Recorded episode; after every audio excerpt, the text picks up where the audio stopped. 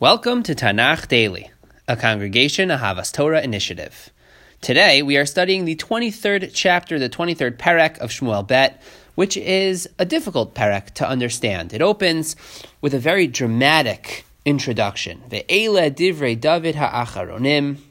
These are the final words of David, the words of David, the son of Yishai, the words of David, the anointed of the God of Yaakov, Ne'im Zmirot Yisrael, the sweet singer of Israel. And so, with that beautiful introduction, uh, our, our expectations are quite high for what this perek will bring, what David will say in this kind of valedictory address, but what follows is kind of surprising.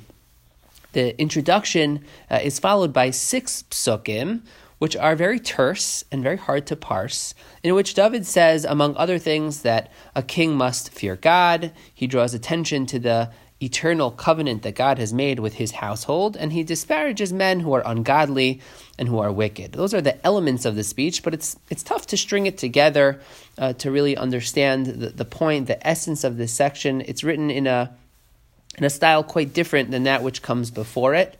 Um, and uh, meaning it's it's not in the style of Tehillim. It's it's as I said, very, very rather terse, difficult to parse, and I would say it altogether kind of is uh, perhaps a little bit underwhelming, uh, given the very very beautiful and kind of dramatic introduction that comes before it. So I'll, I guess I'll put that to you as the listener to now go and, and look and try to really work through these psukim, try to discover in them what exactly gives them, lends them such importance and significance to uh, be suited, so well suited uh, for the introduction that it receives. So give that some consideration. Following that, the rest of the perek consists of a, uh, a list of the most loyal and capable warriors and generals that served David. A number of these men are listed together with a short anecdote that exemplified their bravery and their strength, but the stories themselves are not so much stories, they're not really being told as they are being referenced, hint, hinted at, as if David is talking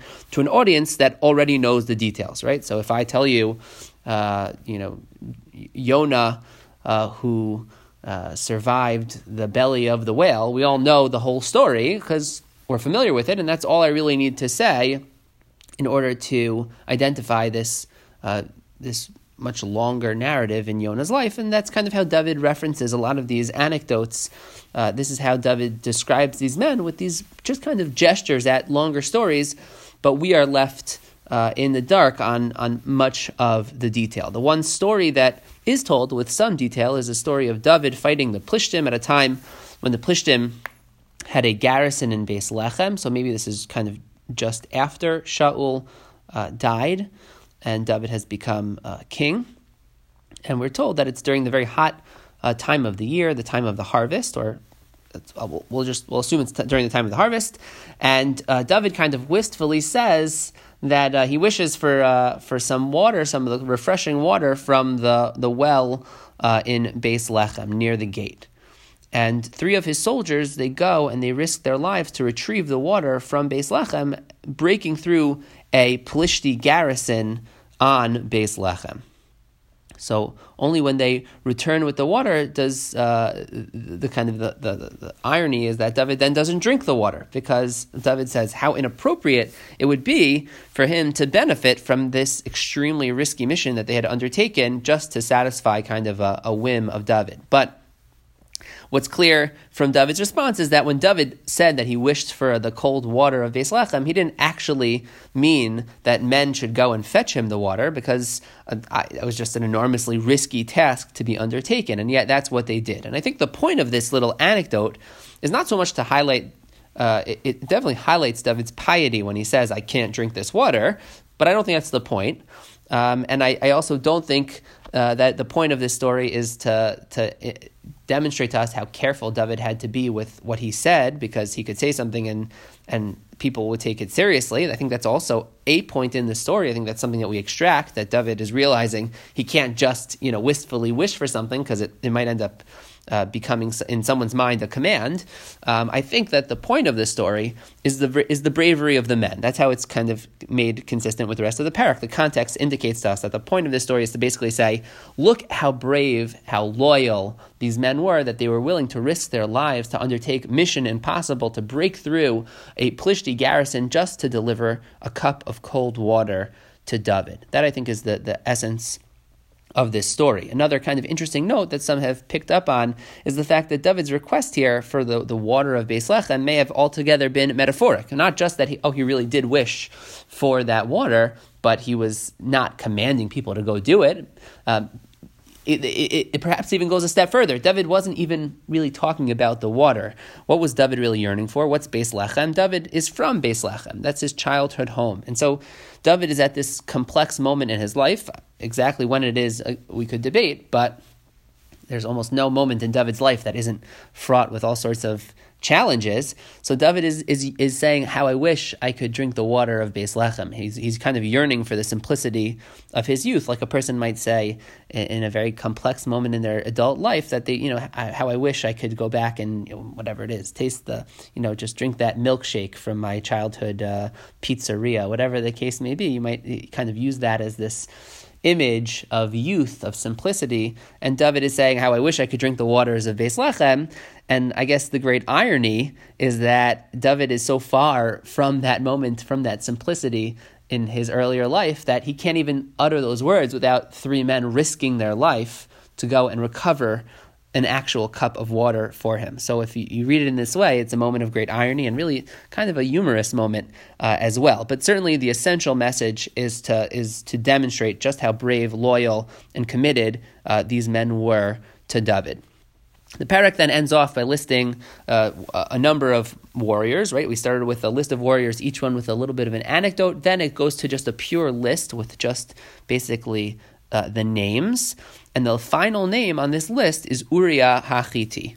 And his placement here at the very end of the list is certainly very deliberate, and it's kind of a gut check, as the perek is punctuated with a, a, reference to David's greatest moment of shame. The perek is ostensibly a happy perek, a positive perek. We're ending off the Sefer. We're ending off on a very positive note. These are the last words of, uh, of David, and so it's unexpected, and, and it's, it's, it's kind of, uh, aside from just being a, an unexpected appearance of Uriah, it also is uh, it heightens our appreciation for the the kind of uh, the depth of the uh, mistake of the error of the sin uh, that David committed. Why? Because in the course of the story of David, Bathsheba, and Uriah, we know we know a bit about Uriah. We know that he's a warrior. We know that he is someone who has great integrity. He's unwilling to go back to eat a lavish meal and to be together with his wife while his friends are out on the battlefield. So we know that he's clearly a, a person who is not only innocent, but is a person of high moral standing. But in addition to that, what we now learn is that Uriah was distinguished as one of David's absolutely most elite and loyal soldiers. And so by making this very exclusive list, it further elevates our appreciation of the gravity of David's betrayal in his actions with Bathsheba and towards Uriah. And I think the fact that he is the final person on that list is meant to be this kind of a, a little bit of a gut check at the end. The list then concludes by saying 37 in all, right? It gives you this list, and how many people is that in total? 37, meaning there were 37 warriors that are included uh, in the Perek. The problem is, if you count, you'll find only 36, not 37. So who is the 37th? And there are a lot of different answers that the Mefarshim give uh, a lot of good answers that you could give to this question, but in my opinion, the most obvious and the most glaring omission from the list is Yoav. Yoav, of course, being David's primary general and warrior. And perhaps what we can say is that his exclusion from the list reflects the kind of continued sense of resentment that David felt towards Yoav for having killed Avshalom, David's son, killing Amasa, and perhaps killing Avner. Um, so there is that tension that we feel between uh, David and Yoav. The list concludes with the conspicuous number 37, which is meant, I think, as this kind of obvious gesture towards Yoav. It's so clear you can't have a list of David's great warriors and not include Yoav, but he is also being excluded um, at, at the very same time, meaning there's this, we're excluding him from the list. He's not listed, but because of his obvious outsized importance in David's life, he still ha- he still makes the list in a certain respect, and that's why the list includes 36 names. It excludes Yoav, but the, ultimately the number of the of the warriors that were loyal to Yoav was thir- uh, to, that were loyal to David was 37 because the list is still fundamentally incomplete unless you include David's most loyal warrior, his most loyal general, and that is Yoav. That's it for today. Chazak ve'ematz and happy learning.